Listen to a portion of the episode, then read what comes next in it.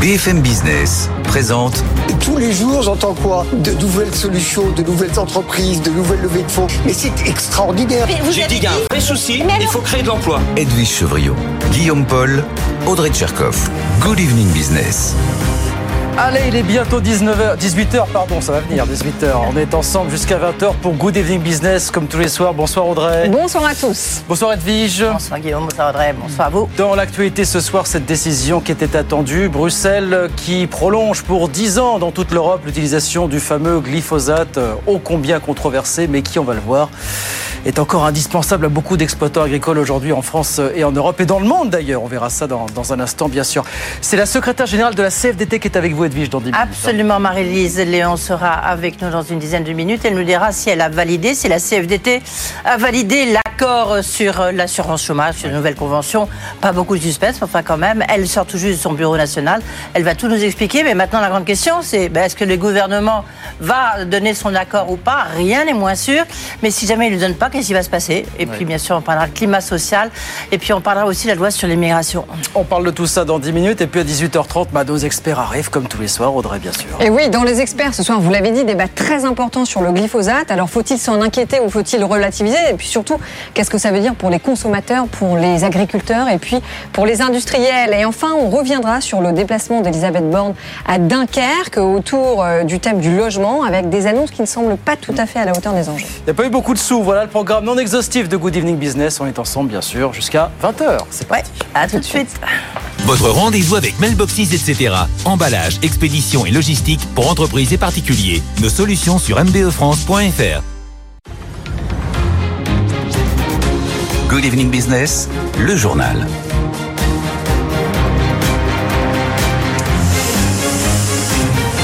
Donc, le glyphosate, 10 ans de plus en Europe. Bonsoir Pauline Tadevin. Bonsoir Guillaume, bonsoir à tous. Alors, on va pas refaire l'histoire, Pauline. On est sur un sujet extrêmement clivant. Le fait est que les chiffres sont là. Le glyphosate est un produit qui a encore une énorme importance dans les champs français, européens et mondiaux, finalement. Ça fait des dizaines d'années qu'il est là, glyphosate. hein. Il a été mis sur le marché la première fois par Monsanto, euh, l'entreprise Monsanto euh, américaine dans les années 70. Depuis, il est tombé dans le domaine euh, public et aujourd'hui, c'est l'un des désherbants qui est les plus utilisés au monde, jugé plus efficace et moins cher que d'autres euh, produits. Il a en quelque sorte remplacé la main-d'œuvre hein, sur les grosses exploitations.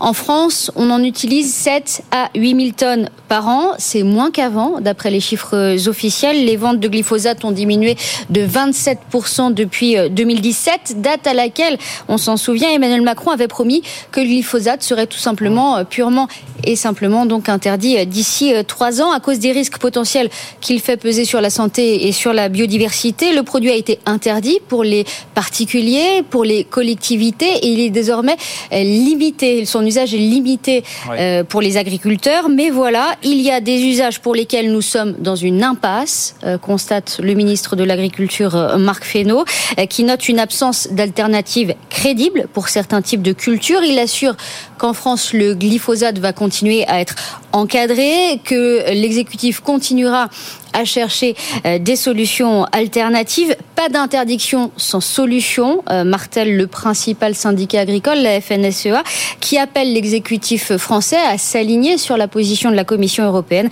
pour éviter les distorsions de concurrence avec d'autres pays. Voilà, ça fait beaucoup de questions comme toujours. Fallait-il oui ou non prolonger l'autorisation du glyphosate? Est-ce que la France ne s'est pas cachée derrière son petit doigt finalement cette histoire? Beaucoup de questions. Parlera bien sûr avec nos experts ce soir sur, euh, sur BFM Business. Merci beaucoup Pauline.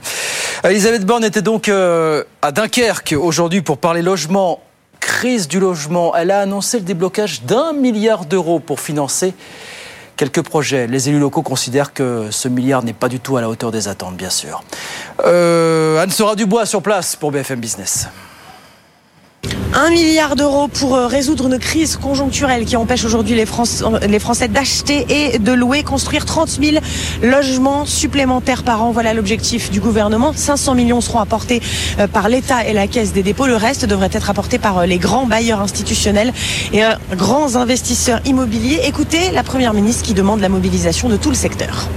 Nous avons pris une série de mesures pour développer le logement locatif intermédiaire pour les classes moyennes. L'objectif de cet engagement est de pouvoir doubler la production de ce type de logement pour atteindre plus de 30 000 par an d'ici 2026. Cela requiert un effort supplémentaire d'un milliard d'euros Je vous annonce que l'État et la Caisse des dépôts mobiliseront 500 millions d'euros. Le gouvernement cherche partout de quoi accroître euh, l'offre pour euh, essayer de d'étendre euh, la demande, reconversion des friches industrielles, limitation des meublés touristiques, voire taxation supplémentaire sur les résidences secondaires inoccupées. Du saupoudrage juge déjà certains acteurs du secteur qui demandent surtout au gouvernement d'accroître la pression sur les banques pour qu'elles baissent les taux des emprunts immobiliers. Les négociations sont en cours, la situation va se détendre, promet le gouvernement, mais cela prendra encore quelques mois. Voilà, Anne Sera Dubois à Dunkerque pour BFM Business. Ça aussi, ça pose beaucoup de question finalement. Faut-il en faire beaucoup plus pour euh, résoudre cette crise du logement? Est-ce qu'en ne bâtissant pas assez de logements nouveaux, finalement, on ne met pas un frein aux velléités de réindustrialisation de plein emploi en France? Le patronat en est de plus en plus convaincu. Ça aussi, on en parlera largement avec nos experts ce soir sur, euh, sur BFM Business. Il est 18h05 dans l'actualité des entreprises. On en parle moins, mais le bras de fer continue entre Bruxelles et les géants du numérique. Vous avez aujourd'hui Meta et TikTok qui viennent de porter plainte contre l'Union européenne pour essayer d'affaiblir le fameux DMA. Oui, ils vont tenter, mais vous allez voir que même sur un malentendu, comme on dit, ça a peu de chance de marcher cette histoire. Valentin Grille. TikTok et Meta tentent de renégocier leur mise en conformité au Digital Markets Act. Avec un argument côté chinois, la plateforme ne fonctionnerait pas comme un gatekeeper, c'est-à-dire comme une porte d'entrée dont dépend l'accès au reste d'Internet. C'est précisément ce statut que Bruxelles veut faire reconnaître pour permettre plus de concurrence vis-à-vis des plateformes dominantes. Biden estime notamment que les entreprises ne dépendent pas de ces services pour atteindre des clients, un point clé. Meta, de son côté, veut faire sortir Messenger et Marketplace du périmètre du texte, jugeant qu'ils ne sont que des services intégrés à Facebook et non des plateformes séparées. Mais le DMA s'appliquera bel et bien au premier trimestre 2024. Les géants de la tech devront alors permettre une interopérabilité entre leurs services. La Commission et les entreprises tentent néanmoins de marquer leur territoire pour affirmer ou amoindrir le texte. La semaine dernière, Bruxelles ouvrait des enquêtes contre Meta, Snap ou TikTok pour faire le jour sur leurs pratiques en matière de protection de l'enfance. Un point clé de son autre texte majeur, le Digital Services Act. Valentin Gray et donc euh, la guerre qui se poursuit entre les géants du numérique et Bruxelles évidemment. Attention si vous prenez l'avion lundi prochain à Orly, à Toulouse à Bordeaux-Mérignac ou encore à Marseille-Provence, il y aura une grève des contrôleurs euh, aériens. À l'appel de certains syndicats qui souhaitent protester contre l'adoption hier d'une loi qui les oblige justement à se déclarer individuellement grévistes 48 heures avant un éventuel mouvement social. Et donc il y aura ce mouvement de grève justement contre cette mesure euh, lundi prochain. Euh, encore une belle commande pour Airbus. Elle lui a encore été passée au salon aéronautique de Dubaï. Là, c'est Emirates qui a commandé 15 appareils de la flotte A350. Ça fait 110 commandes au total pour Airbus depuis le début de ce salon. C'était avant-hier, bien évidemment. Et puis, on est allé hier soir rapidement, mais on va retourner au salon Millipol, port de Versailles, port de Villepinte, pardon. Salon de Villepinte. C'est le grand rendez-vous de la sécurité intérieure. La gendarmerie, notamment, est présente sur place et elle explique comment elle est en train de se spécialiser dans la lutte anti-drone. La lutte anti-drone, ça, c'est un marché en pleine expansion. Pascal Samama est allé voir ça de plus près. En effet, Millipol est non seulement en progression, mais aussi en mutation. Habituellement, les produits les plus remarqués sont les armes. Les armes ne représentent plus que 8%. Désormais, le gros de l'offre repose sur les robots, les drones, la lutte anti-drone et le cyber, bien entendu. Et pour parler des drones et de la lutte anti-drone, nous sommes avec le commandant Arnaud, qui est à l'état-major de la gendarmerie spécialisée dans la lutte anti-drone. On voit sur votre stand des fusils anti-drone. Pouvez nous expliquer ce que c'est? Oui, on est capable, à travers des outils tels que des fusils, de brouiller les ondes entre la télécommande et, euh, le drone. Ça ne fera pas tomber le drone. Le drone sera un peu immobilisé et logiquement, s'il est programmé, il retournera sur un point d'atterrissage de, de, qui sera préalablement défini par le télépilote. Jusqu'à quelle hauteur un drone peut être intercepté par ce fusil? Alors on a une portée qui est à peu près de 2000 mètres. Hein. Comme dans tous les autres secteurs industriels, le marché de la sécurité est en forte concurrence. En France, ce marché représente 30 milliards d'euros.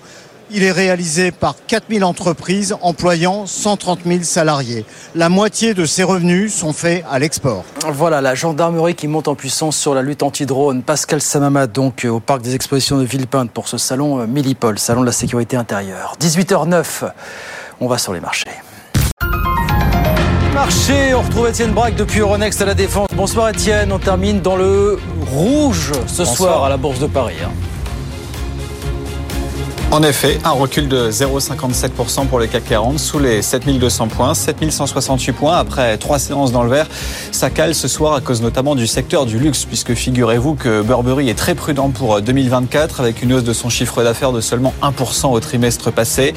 Le titre a dévissé de 10% à Londres et dans le sillage, vous avez LVMH ou encore Kering euh, qui recule, moins 2,7% pour Kering, 399 euros, LVMH moins 1,8%, 706 euros et puis surtout vous avez Total Energy qui recule de 2 2,6% sous les 61 euros dans le sillage du pétrole. Regardez qui dévisse très sérieusement une baisse de 4,4% pour le Brent à 77 dollars. Le Brent qui est sur des plus bas de juillet. Le WTI qui est sur des plus bas de juillet également à 73 dollars avec de jour en jour des indicateurs économiques qui montrent que ça ralentit aux États-Unis, que ce soit sur les inscriptions hebdomadaires au chômage, la production industrielle ou encore hier, souvenez-vous, les prix à la, à la production et puis aussi des stocks de pétrole qui sont supérieurs aux, attentes aux États-Unis. Donc ça y est, l'économie américaine est en train de, de, ralentir, donc réaction sur les matières premières, les marchés actions qui résistent plutôt bien dans l'espoir que la Fed va baisser ses taux euh, l'année prochaine. Ça, c'est toujours les, les, anticipations pour mi-2024. Et puis un dernier mot sur Alstom. Souvenez-vous qu'il avait connu une séance très compliquée hier, moins 15% hier soir à la clôture. Aujourd'hui, rebond de 4,4% pour ce titre Alstom à 12,57 euros. Et donc le CAC 40 qui fait une pause après trois séances dans le vert, moins 0,57%, 7168 points à la clôture. Merci beaucoup Étienne. On regarde rapidement ce qui se passe à Wall Street à la mi-séance. On fera un point complet sur Wall Street dans une heure. Le Dow Jones qui perd 0,4%, 34 851 points. Et puis l'indice Nasdaq de son côté qui perd 0,3%, 14 062 points, tout ça à la mi-séance. 18h11. À suivre Edwige Chevrillon, la grande interview, c'est Marie-Lise Léon, la secrétaire générale de la CFDT qui est avec nous ce soir sur BFM Business. À tout de suite. BFM Business présente Edwige Chevrillon, la grande interview. Bonsoir à tous, bienvenue dans la grande interview. Ce soir, notre invitée, c'est Marie-Lise Léon. Elle est secrétaire générale de la CFDT. Bonjour ou bonsoir Marie-Lise Léon. Bonsoir. Merci d'être avec nous, surtout qu'il y a une actualité très chargée, actualité sociale, euh, notamment autour de, cette, euh, de ce fameux accord euh, sur la nouvelle convention assurance chômage. Donc, euh, Là, vous sortez de votre bureau national, il n'y a pas un suspense monstrueux. Euh, J'imagine que il a été validé. Il est validé par la CFDT. Vous pouvez nous le dire là maintenant? Je vous le dis, le Bureau national a voté euh, effectivement la signature de la CFDT pour cet accord. Oui. Donc, c'est voté à l'unanimité? Voté à l'unanimité, absolument. Oui. Qu'est-ce que ça veut dire pour vous en fait? Ça veut dire qu'on a, on a une délégation qui a, voilà, qui a respecté le mandat, qui avait aussi été euh, validé par le Bureau national. C'est tout le processus interne et démocratique de la CFDT. Et qu'on a aujourd'hui un accord qui euh, répond à, aux objectifs qu'on s'était donnés, comment on peut améliorer les droits des demandeurs d'emploi. Donc on a aujourd'hui avec un accord des mesures concrètes, des mesures justes, des mesures immédiates qui nous permettent concrètement d'améliorer euh, notamment la façon dont les demandeurs d'emploi vont pouvoir rentrer dans le régime. Ça concerne 50 000 personnes par an, donc euh, c'est important qu'on puisse s'engager pour ces, euh, pour ces demandeurs d'emploi. La question qu'on peut se poser, c'est pourquoi vous signez cet accord derrière, au-delà de ce que vous venez de nous dire? La CFE-CGC, euh, François Omril n'a pas signé en disant c'est un, c'est un accord pour les employeurs. Mhm. Mm -hmm. euh, et on peut se demander si vous l'avez pas signé parce que pour vous, c'est très important, pour vous, syndicats, pour le patronat aussi, pour démontrer au gouvernement que le paritarisme, ça fonctionne encore, ça bouge encore. Oui, ça. Est-ce que c'est pas pour ça quelque part vous êtes dit on doit signer Non, mais c'est pas suffisant. Vous imaginez que je vais voir non, mais pas n'importe quel les, accord, les adhérents de la CFDT en leur expliquant il nous faut un accord à tout prix. Ça n'a aucun sens. Mmh. Si on a signé aujourd'hui, c'est qu'il y a des véritables avancées pour les saisonniers, pour les demandeurs d'emploi qui peuvent rentrer dans le régime. Je vais pas rentrer dans toutes les, les dispositions non, techniques, non, non. mais il y a une mesure qui permet d'améliorer l'allocation euh, pour pour les demandeurs d'emploi. Donc il y a des vrais droits concrets suite à deux euh, réformes extrêmement dures pour les demandeurs d'emploi, voilà, notre boulot, c'est d'améliorer les droits. C'est un accord le, à minima, malgré tout L'objectif, il est atteint de mon point de vue. Et vous parliez d'accord à minima? Oui. Ouais. C'est ce qu'on entend je vous beaucoup. Pose la question. Non, mais non, je vous pose la pas question. Un, non, non, moi, je trouve que c'est... Euh, c'est euh, injuste de parler d'accord euh, mmh. à minima et c'est insultant pour les demandeurs d'emploi qui vont gagner des droits grâce à cet accord. Euh, et, et, et, quand euh, on nous fait le reproche qu'il y a peu de choses, euh, on est dans un, dans un cadre extrêmement contraint. Et pour la CFDT, la seule boussole, c'est la question des droits des demandeurs d'emploi. Je trouve que c'est assez euh, méprisant pour les demandeurs d'emploi. Les 50 000 personnes qui, à, qui vont pouvoir entrer dans le régime avec 5 mois de travail au lieu de 6 mois. Voilà. Ne serait-ce que ça, c'est 50 000 personnes. Et je trouve que c'est vis-à-vis d'eux euh, la raison pour laquelle nous, on s'est engagé CFDT. Si d'autres organisations n'ont pas souhaité le faire, euh, qu'elles ne le souhaitent pas, je l'entends et je le respecte. Alors, la grande question maintenant, c'est de savoir, parce que le gouvernement est très silencieux, parce qu'il faut qu'il valide Mmh. aussi euh, cet accord. Euh, et pour l'instant, on n'entend rien. Je ne sais pas si vous, vous avez des échos de, de votre côté. On ne sait pas du tout quand est-ce qu'il le fera. Sans doute qu'il attendait votre signature, qui est quand même, enfin, votre validation qui est très importante, évidemment, mais euh, est-ce que vous, vous savez à peu près, parce que ça ne rentre pas complètement dans la lettre de cadrage qu'il vous avait fixée? Ça, ils, ils le savaient depuis le début. On a dit le la lettre de cadrage, elle est extrêmement serrée. Vous nous demandez de faire des économies, vous nous demandez de travailler sur un certain nombre de sujets. On a rempli, euh, on a rempli notre part de notre engagement. On a négocié un accord qui est dans la lettre de cadrage. À ce stade, le gouvernement nous dit on étudie juridiquement l'accord pour voir si on peut l'agréer. Moi, ce que je dis, c'est que euh, on n'est pas dans un accord uniquement juridique. Est-ce que politiquement le gouvernement est prêt à nous dire vous avez fait le boulot et vous êtes légitime pour négocier les règles de l'assurance chômage? C'est ça en fait la réponse. Si le gouvernement agrée, c'est qu'il respecte les partenaires sociaux. S'il ne le fait pas, c'est que euh, il a une autre vision et là on rentrera dans un autre euh, un autre débat. Mais justement, on rentrera dans quoi? S'il ne valide pas S'il ne le valide pas, c'est qu'il ne considère pas qu'on a respecté euh, ce qu'ils ont demandé, alors que c'est le cas. Donc, euh, je dirais, on, on rentre dans une autre phase euh, qui sera pour le coup de confrontation, pas juridique ni euh, ni sur euh, la virgule de tel et tel Mhm. accord, sur politiquement, est-ce que le gouvernement considère que les organisations syndicales et patronales sont encore légitimes à négocier les règles de l'assurance chômage. Voilà. Ouais. Est-ce que ça voudrait dire pour vous la fin du paritarisme? Bah, ça peut mettre un sacré coin au paritarisme, on verra. Moi, je suis pas, voilà, je fais pas, fais pas de politique fiction, et euh, je pense qu'il y a tout dans l'accord pour qu'il puisse être agréé par le gouvernement. Oui, c'est le message en tous les cas que vous leur envoyez là. Euh, Est-ce que, parce que en même temps, tout n'est pas dedans, mais parce que ça renvoie à une négociation qui va être très importante, la fameuse négociation sur les seniors. Euh, là, vous n'avez toujours rien reçu. Il y a toujours un document d'orientation de la part du gouvernement, encore une fois.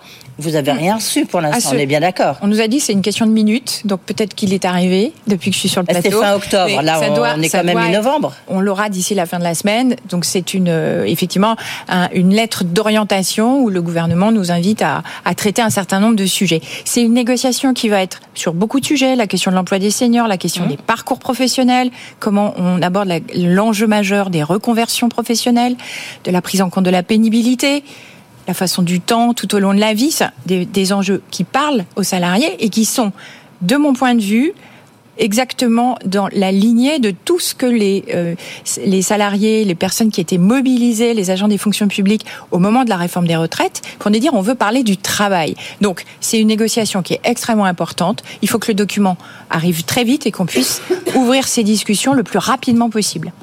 Mais il faut quand même que vous l'étudiez. Ou vous savez déjà ce qu'il y a dedans On a eu quelques infos.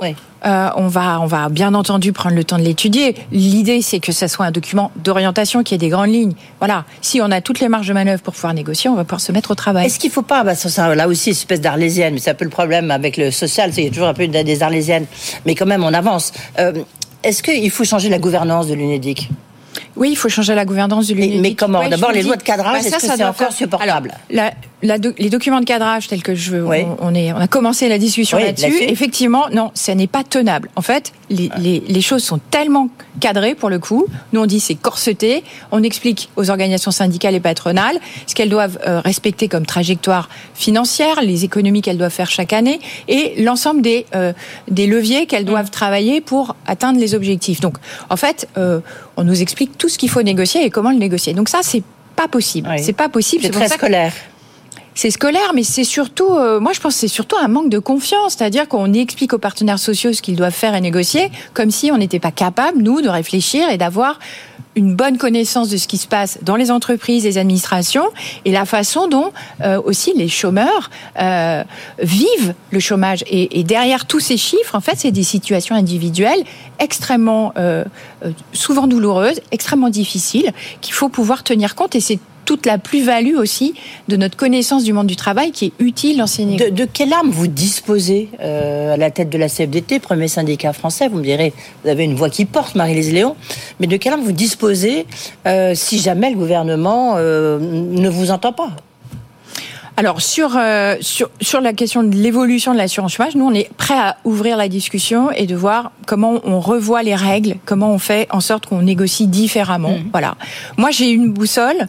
Euh, c'est la question des droits des demandeurs d'emploi, les droits des travailleurs. Euh, moi, je pense que les, les organisations syndicales, elles ont leur mot à dire sur ces règles-là les employeurs également, l'État peut aussi avoir son mot à dire. Donc moi, je suis ouverte à ce qu'on puisse discuter d'une nouvelle gouvernance. Mais j'ai aussi euh, un principe, c'est que euh, si on donne une place aux organisations syndicales, c'est pas un strapontin. C'est-à-dire qu'il faut que si on est là, c'est qu'on a une responsabilité et qu'on peut décider de certaines euh, de choses. Donc c'est tout l'enjeu des discussions qui devraient démarrer probablement début d'année 2024. Est-ce que vous avez le sentiment que le, MEDEF le CNL, enfin, il y a trois syndicats patronaux, il y a l'UDP évidemment et, et euh, la CPME, est-ce que est-ce qu'ils sont avec vous derrière dans, ce combat un tout petit peu face au gouvernement sur le, le paritarisme, sur les négociations, les, accords? Tous les tous les signataires de l'accord euh, sont euh, sont convaincus de l'utilité du paritarisme y compris ceux qui n'ont pas signé pour des raisons diverses et variées. Mais je pense que oui, on a des organisations syndicales et patronales aujourd'hui qui sont euh, convaincus que ça a une utilité que ça doit évoluer, mais qu'il ne faut pas faire n'importe quoi. Est-ce que dans une interview de nos confrères, chez nos confrères Les Échos, vous avez parlé de normalisation des relations avec le gouvernement après, euh, évidemment, euh, cette réforme des retraites, ce bras de fer très très dur qu'il y a eu entre Laurent Berger, qui s'est euh, ouvertement, très fortement mobilisé contre cette réforme. Est-ce que c'est le fait que maintenant vous, vous soyez à la tête de la CFDT, c'est une manière de montrer, allez, on ne fait pas table rase évidemment du passé, mais on, vous montrez un signe d'apaisement vis-à-vis du gouvernement Non, c'est pas une question de changement de secrétaire général. On est, on est dans, la dans la continuité. Euh, la transition se fait de façon euh, extrêmement euh, apaisée dans la CFDT. Bien sûr, mais vous voyez, le hasard du calendrier veut qu'on change de. On a changé de secrétaire général au moment où il y avait cette question du, la question du travail qui était un enjeu très fort pour les salariés qui nous disaient 64 ans, je, ne vais pas tenir, mhm. je ne peux pas continuer de travailler jusqu'à cet âge-là. là, on rentre dans une phase où justement on va enfin parler du travail. On n'est pas dans des la question n'est pas tellement de dire c'est normalisé, pas normalisé. On renoue le dialogue. On l'a fait dans le cadre de la conférence sociale euh, mi-octobre avec la première ministre. Euh, on a évoqué les questions salariales qui sont le sujet. Euh, on va y venir. Premier. Je Je fais pas un déplacement sans qu'on me dise. Marie-Lise, la question c'est le pouvoir d'achat, bouclage des fins de des fins de mois. donc voilà. Après, on a on a aussi négocié sur l'agir Carco. Le gouvernement nous a quand même expliqué que euh, aimeraient bien ponctionner. Donc dans ces relations, je, suis ouverte au dialogue, euh, mais euh, j'attends que tout le monde joue carte sur table et soit dans la sincérité et la loyauté. On, va parler du chômage qui malheureusement est reparti. Vous nous direz comment est-ce que si, pour vous c'est juste, bah, ça fait deux fois de suite, hein.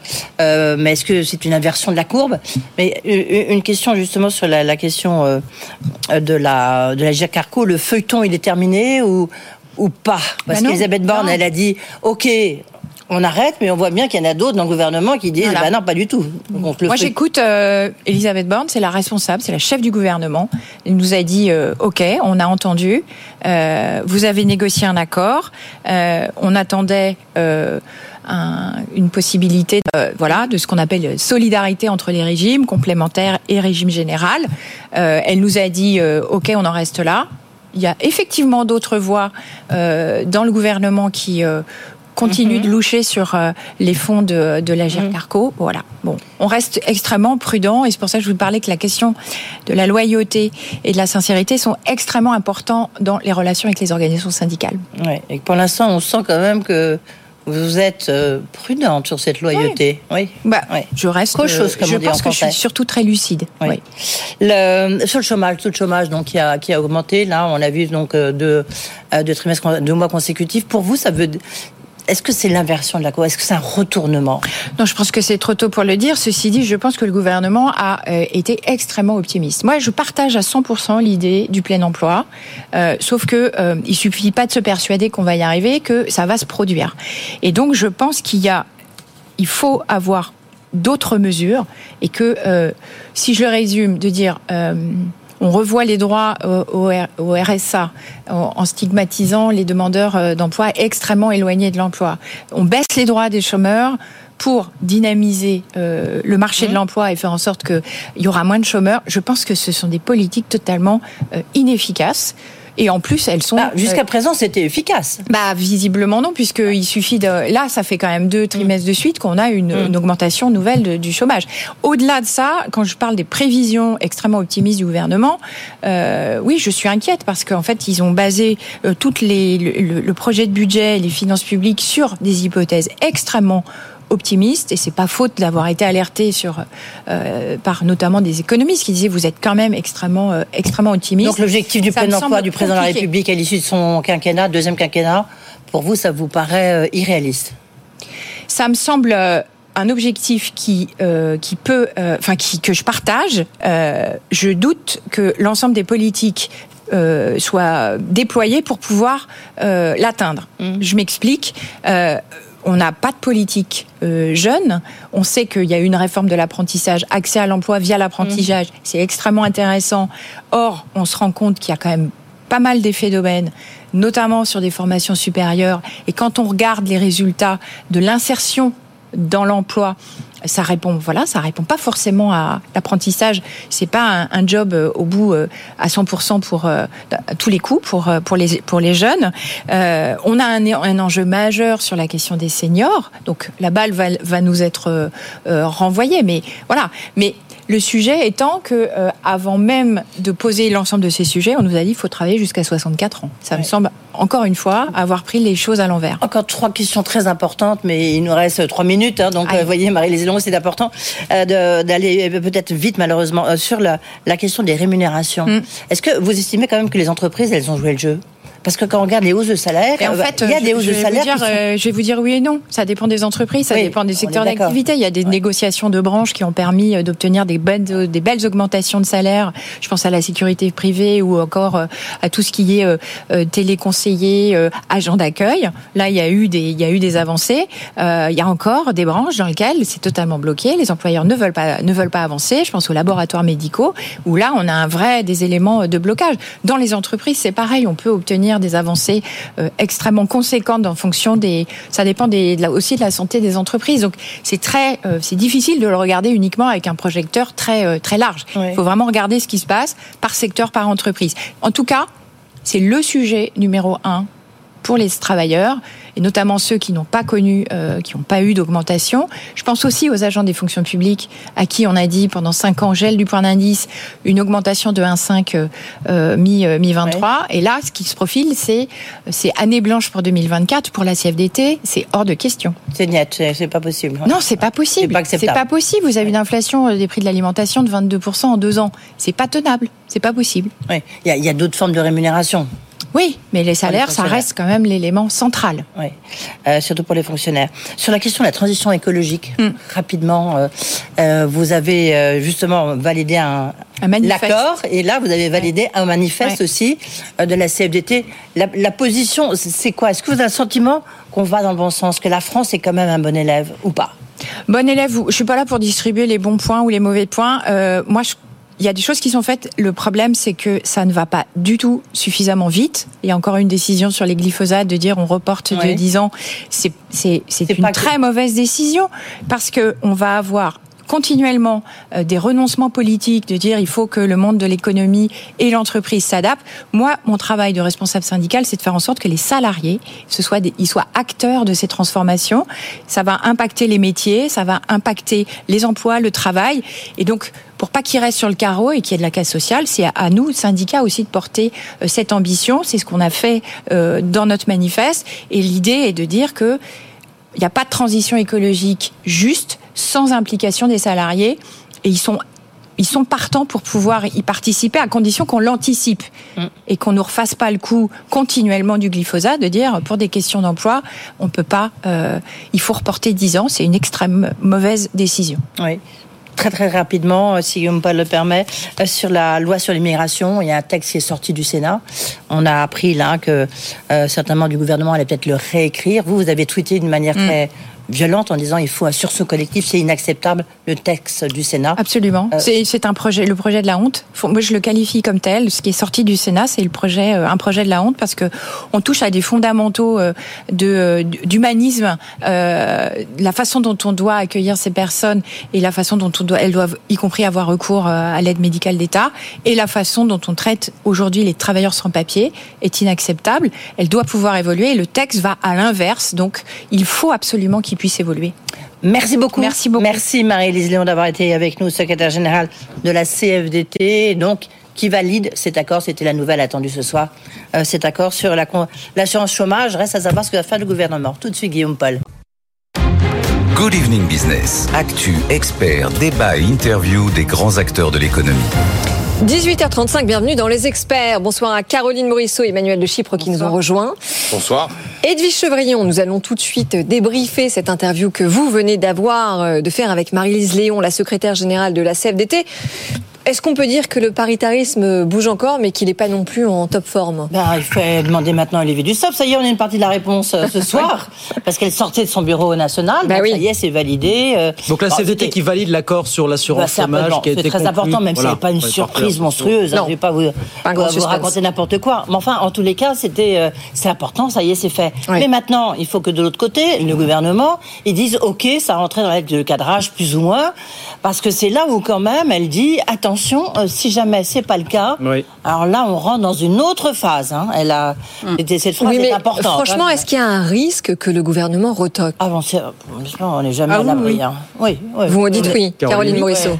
La grande On n'est pas à l'abri parce que d'ailleurs Marie-Lise Léon l'a confirmé. Les partenaires euh, sociaux ont beau dire qu'ils ont tout fait pour respecter au mieux la lettre de cadrage, elle n'a pas été parfaitement respectée cette lettre de cadrage. Le gouvernement, enfin ça pourrait buter sur deux points.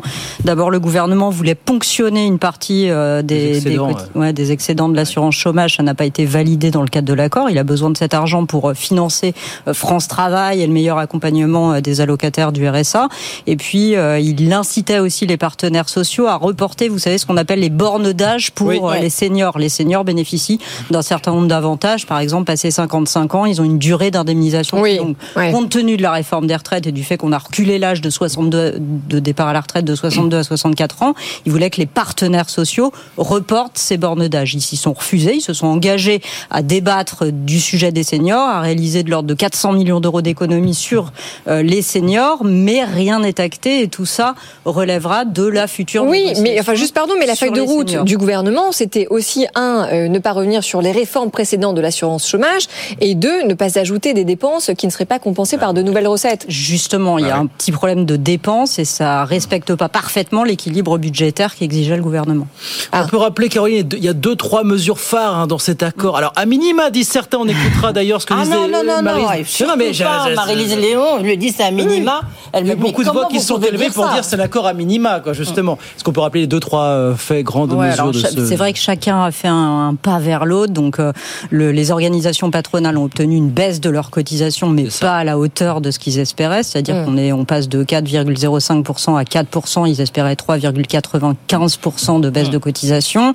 Ils ont obtenu un assouplissement, une amélioration du dispositif de bonus-malus. Ouais. Et puis du côté des, des syndicats, les syndicats, eux, ont quand même obtenu aussi des améliorations, effectivement, pour, pour les droits des chômeurs. Ils ont obtenu un assouplissement des conditions d'ouverture Mm. des droits, pas pour tout le monde, juste pour les jeunes et pour les saisonniers. Il faudra désormais qu'ils aient travaillé 5 mois au lieu de 6 pour être 50 000 indemnisés. personnes, hein, c'est ce que Voilà. C'est pas colossal, Oui. mais c'est quand même une amélioration de gens qui étaient visés par les précédentes réformes.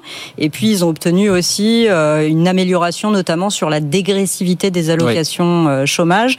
Euh, ça concernera désormais, ça ne s'appliquera en fait qu'aux salariés euh, jusqu'à 55 ans et plus 57 ans, comme c'était le cas jusqu'ici. En revanche, la CFE-CGC, par exemple, n'a pas signé parce que ce qu'elle voulait, elle, c'était la fin pure et simple, une suppression pure et simple de cette dégressivité des allocations. Donc c'est pas tout à fait à la hauteur de ce qu'ils espéraient, mais il y a quand même des améliorations pour les droits des chômeurs et des améliorations pour le patronat. Mais, non, mais j'aimerais quand quand Il y a même deux étapes, entendre. hein, derrière encore. ouais. Oui, c'est vrai, mais Emmanuel Le Chypre, est-ce que vous dites ce soir que ce compromis n'a rien de révolutionnaire ou est-ce qu'au contraire vous dites que Marie-Lise Léron a raison, euh, c'est une énorme avancée? Elle n'a pas dit énorme avancée. hein. Non, elle a dit grand, grande avancée. Pas d'accord à minima, elle dit. Elle voilà. dit pas que c'est Non, révolutionnaire Avancée. non plus. Bah, dès l'instant où on peut considérer que effectivement euh, euh, les concessions que chaque parti a faites sont à peu près euh, équivalentes, euh, effectivement, on peut dire que c'est vraiment un compromis et que c'est pas un accord euh, à minima. Oui. Donc ça, c'est plutôt, euh, c'est plutôt euh, la bonne nouvelle. Après, je pense qu'il y a une différence d'état d'esprit entre ce que veulent euh, les syndicats et ce que veut le, le gouvernement. Lui, le gouvernement, il voulait un système, effectivement, qui, qui coûte moins cher, euh, alors qu'on voit bien que dans l'esprit des syndicats, on est plutôt dans une démarche euh, d'essayer de se répartir un petit peu euh, euh, les bénéfices euh, des réformes.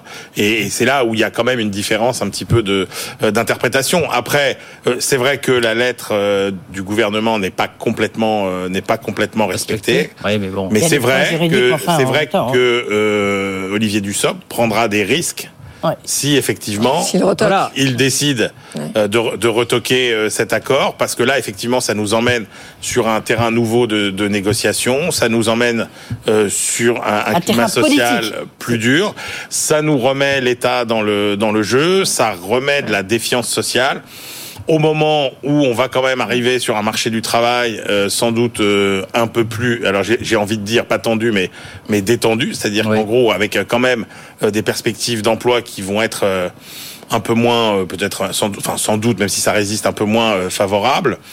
Est-ce que c'est une bonne idée de, de, de retoquer cet accord? C'est vrai qu'on est plus dans des temps, on a besoin de se rabibocher entre gouvernement et partenaires sociaux quand même dans l'ensemble. Non, puis encore une fois, regardons les sommes en jeu. Hein. Euh, Oui. eh, sur sur quelle somme ça vaut le coup aujourd'hui vraiment de, de se disputer? Oui, sur- surtout, c'est que là, il y a une réforme de- sur les seniors, justement, euh, où elle attendait le fameux document d'orientation euh, qui, qui, qui va arriver d'une minute à l'autre, paraît-il. Là, on aura peut-être, ça va compléter cet accord et peut-être permettre au gouvernement de, de retrouver un peu sa lettre de cadrage. Donc. Ça, ça va être une étape importante, je pense. Bon, c'est tout ou rien en fait. Soit le gouvernement considère qu'il a besoin des partenaires sociaux particulièrement en ce moment compte tenu Eh oui. justement de la remontée du chômage, etc. Pas de majorité à l'Assemblée, enfin c'est un contexte Voilà, général. cette décision politique jamais de valider l'accord parce qu'il fait ce pari-là, soit au contraire, il considère que compte tenu de la remontée du chômage, il faut pousser les réformes sur l'assurance chômage beaucoup plus loin. Euh, durcir encore les droits des chômeurs et dans ce cas-là, il a tout intérêt à pas valider, à reprendre la main. Et c'est un peu ce qu'a sous-entendu euh, Bruno Le Maire euh, dans une Oui, exactement. Il a a- en Exactement. disant qu'effectivement, on ne parviendrait pas à l'objectif de plein emploi aux 5% d'ici 2027 sans réforme supplémentaire. Il a en tête derrière qu'il faut durcir encore un peu plus les droits des chômeurs. Oui, mais c'est, mais c'est un peu ce que disait Guillaume, c'est que de toute façon, les syndicats et le patronat n'avaient pas d'autre choix que de s'entendre pour éviter de donner le prétexte au gouvernement de nationaliser un des derniers bastions du paritarisme. C'est, Oui, vous l'avez challengé sur ce sujet aussi. même après cet accord. Il faut voir Ah, ce c'est qui pas va se jouer, c'est ce qui va jouer dans les jours à venir. Ça va se jouer dans la gouvernance de l'UNEDIC euh, que vous connaissez bien, euh, Caroline. C'est-à-dire que vraiment là, on va, on va savoir ces fameuses Oui. lettres de cadrage. Oui, Il y a un oui. moment où euh, elle dit ça, ça devient un peu inacceptable, les lettres de cadrage. Elle l'a quand même clairement dit. C'est la numéro un de la, de la CFDT. Oui, mais vous n'avez pas l'impression que euh, face à la difficulté qui est quand même de plus en plus importante de financer la protection sociale, euh, on a du mal à voir sortir des accords euh, euh, ambitieux et donc forcément un peu impopulaires? Mais Emmanuel Chypre. Moi, je, je trouve que le, le- ça a quand même toujours globalement plutôt bien euh, marché. Quand vous regardez toutes les gestions euh, paritaires, euh, je suis désolé, mais l'assurance chômage, si on n'avait pas euh, obligé euh, à supporter des frais dont on peut considérer que c'est discutable qu'elle les supporte, comme le financement de Pôle Emploi, par exemple, Ou les euh, intermittents. ou les Les intermittents, euh, les comptes de euh, l'assurance chômage étaient euh, parfaitement euh, équilibrés. Pareil pour la Gircarco, Re- Regardez voilà. la Gircarco, Ouais, comment, etc. Donc on peut Oui, mais pas parce qu'il y a eu beaucoup de pression avant. Oui, mais on peut pas dire que Edwige ça- que la gestion, la un gestion, peu de vie, euh, on peut de pas dire que la gestion ouais, paritaire, ça ne fonctionne pas. Après, on se retrouve avec euh, des partenaires sociaux qui, euh, les uns comme les autres, font preuve d'un défaut euh, d'innovation euh, intellectuelle Ah, total. dans la capacité d'aborder toute la nouvelle donne euh, des marchés du travail. J'ai envie de dire, et c'est vrai que la façon dont ils négocient aujourd'hui et les sujets sur lesquels ils négocient aujourd'hui, ça reste encore un peu la vieille économie du XXe siècle. On est bien on verra. d'accord, ouais. On verra effectivement comment le gouvernement se positionne. Est-ce qu'il la valide est-ce qu'il, ou est-ce qu'il rejette tout simplement C'est du tout ou rien, comme disait Caroline. Je crois que c'est parfaitement résumé. Merci beaucoup, Caroline. Merci de passer nous voir sur BFM Business. 18h44. Elisabeth Borne, notre grand sujet du jour, bien Oui. sûr. À Dunkerque aujourd'hui pour parler logement. Elle a annoncé le déblocage d'un milliard d'euros pour créer notamment de nouveaux logements étudiants. Elle a aussi annoncé des mesures pour favoriser le déploiement de logements bah Là où il y a de l'emploi, où il y aura de l'emploi, évidemment. Hein. Et oui, parce qu'elle était à Dunkerque, hein, pas loin de là où la future usine de batterie de la start-up Vercor est censée accueillir quelques 1200 emplois directs. Donc là, forcément, il va y avoir besoin de logements. On l'écoute tout de suite. Sans nouveau logement abordable, les gigafactories de batteries qui sont construites ici ne pourront pas tourner à plein régime. Avec les bailleurs sociaux et Action Logement, nous nous sommes engagés pour sécuriser la production de logements sociaux et financer la rénovation urbaine dans les prochaines années, avec 1,2 milliard d'euros de financement sur trois ans.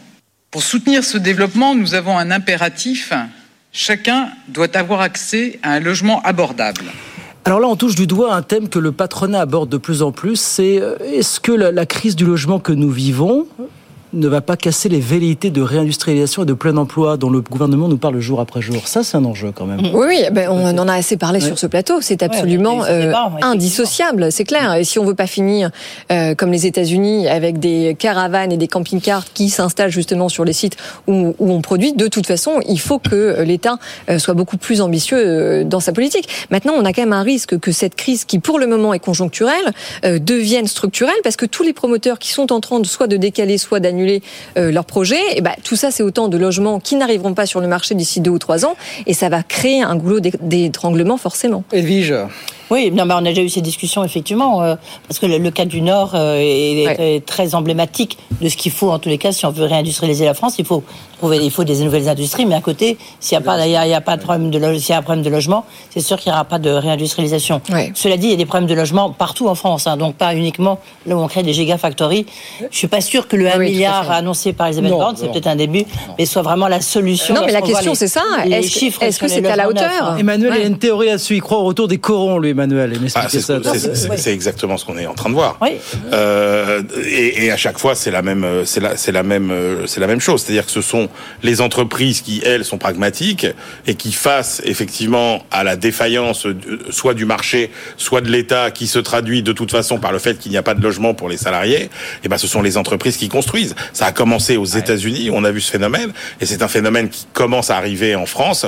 Je vous cite le cas d'une entreprise bretonne qui s'appelle Fenetrea. Ouais, dont on parlait ce matin. Et eh ben voilà, et eh ben Fenetrea, ils vont ils vont construire 40 logements pour euh, leurs salariés. Ils achètent des terrains, ils vont voir la mairie, ils achètent des terrains, ils achètent des terrains. Quand même intéressant, et ce qui est quand même intéressant, c'est qu'ils vont construire quoi? Ils vont construire des maisons. Parce que bien évidemment, si vous voulez, les ouvriers des gigafactories, est-ce que vous croyez qu'ils ont allé, euh, qu'ils ont envie d'aller s'entasser avec leurs gosses et leurs femmes dans des appartements? Est-ce que vous pensez, parce que c'est un problème qui existe dans tous les bassins d'emploi, est-ce que vous pensez euh, que euh, les ouvriers qui travaillent sur les chantiers navals de Saint-Nazaire, ils ont envie d'aller s'entasser dans des appartements dans Saint-Nazaire? Non, ils veulent des des maisons. Et là, vous rentrez en, en conflit avec une autre, finalement, un autre objectif qui est cet objectif de d'arrêter d'artificialiser euh, euh, des sols. Donc on voit bien qu'on est en plein dans des objectifs contradictoires. Après, de toute façon, euh, l'enjeu, il faut bien être à la hauteur de l'enjeu. Et là, effectivement, vous avez raison, Guillaume. On est encore dans, dans, dans une espèce de saupoudrage qui n'a pas de, de, de, cohérence.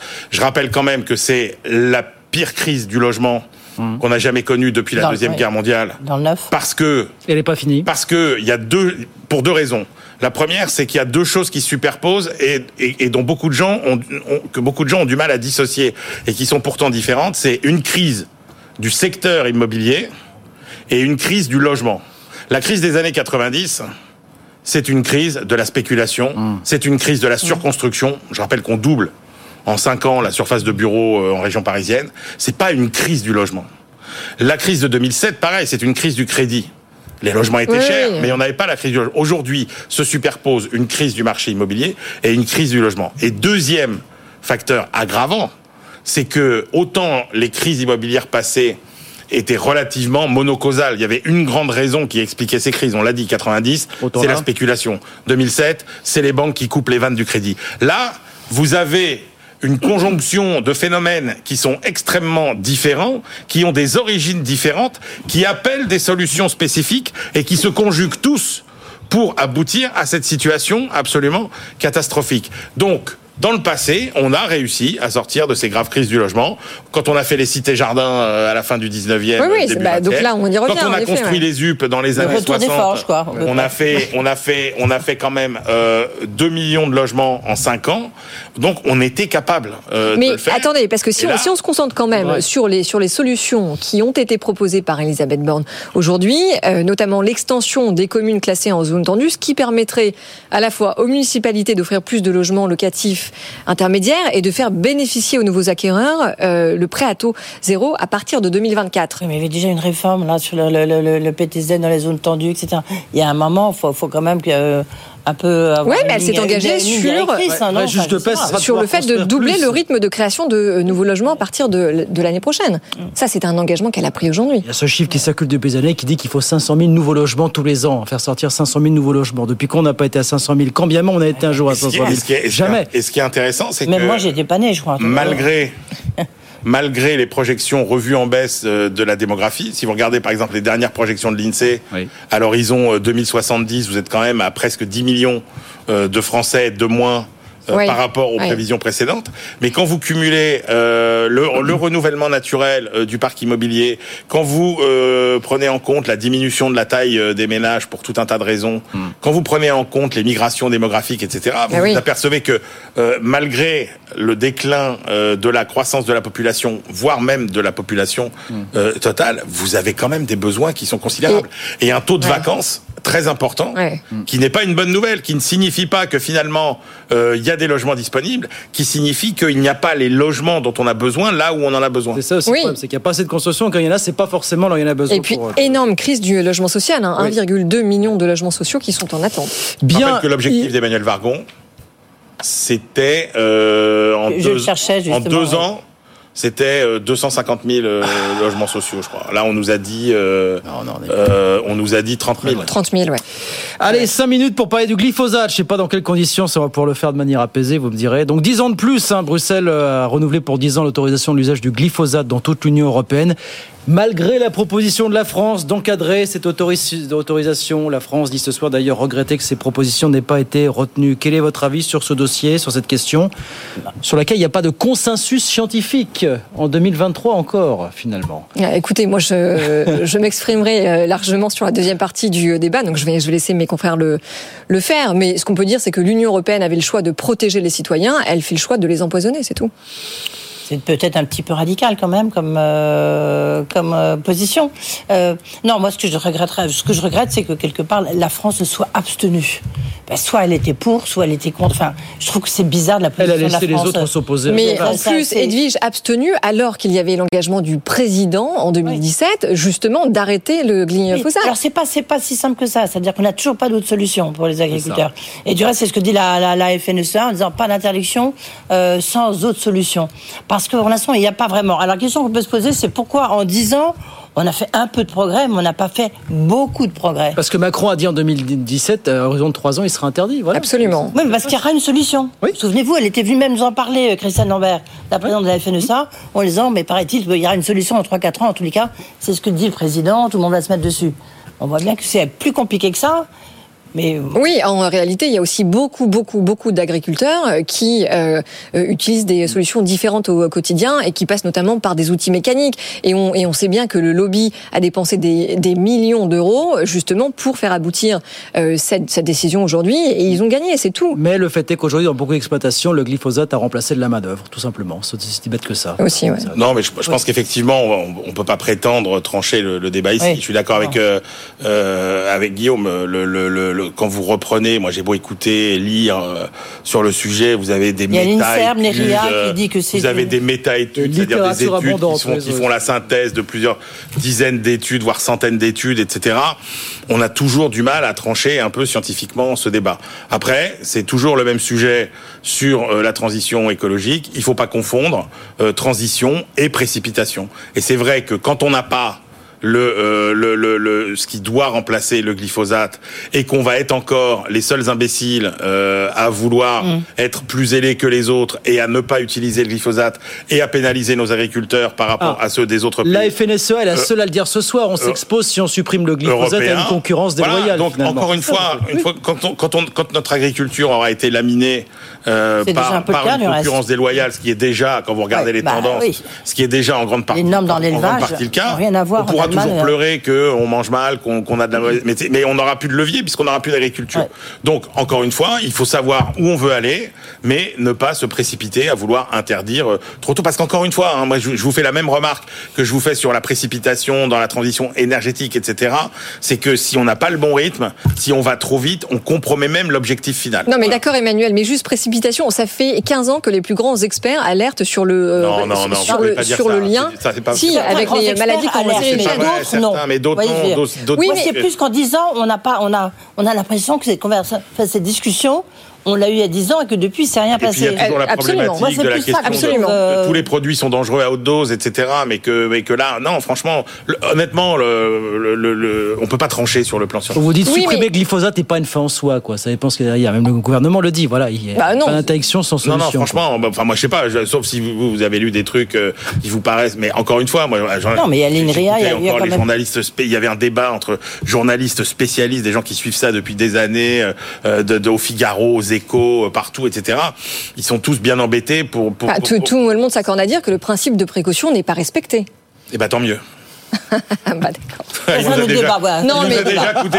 Oui, il mais nous voilà. a déjà Là, coûté. là-bas, oui. Il nous a déjà coûté tellement cher. Non, mais attendez, en fait, Emmanuel, dire euh, que le glyphosate présente un risque, en effet, de maladie avérée, mais qu'on fait le choix, ce choix-là, pour des raisons économiques, c'est une chose. Mais mentir en disant qu'il n'y a aucun danger et continuer là-dedans, Non, mais en train de dire que c'est pas Non, mais c'est possible. pas- pas- non, non, fois, non, je, je- je, je je tranche pas parle pas de nous, hein, je, je parle du euh, débat à Bruxelles.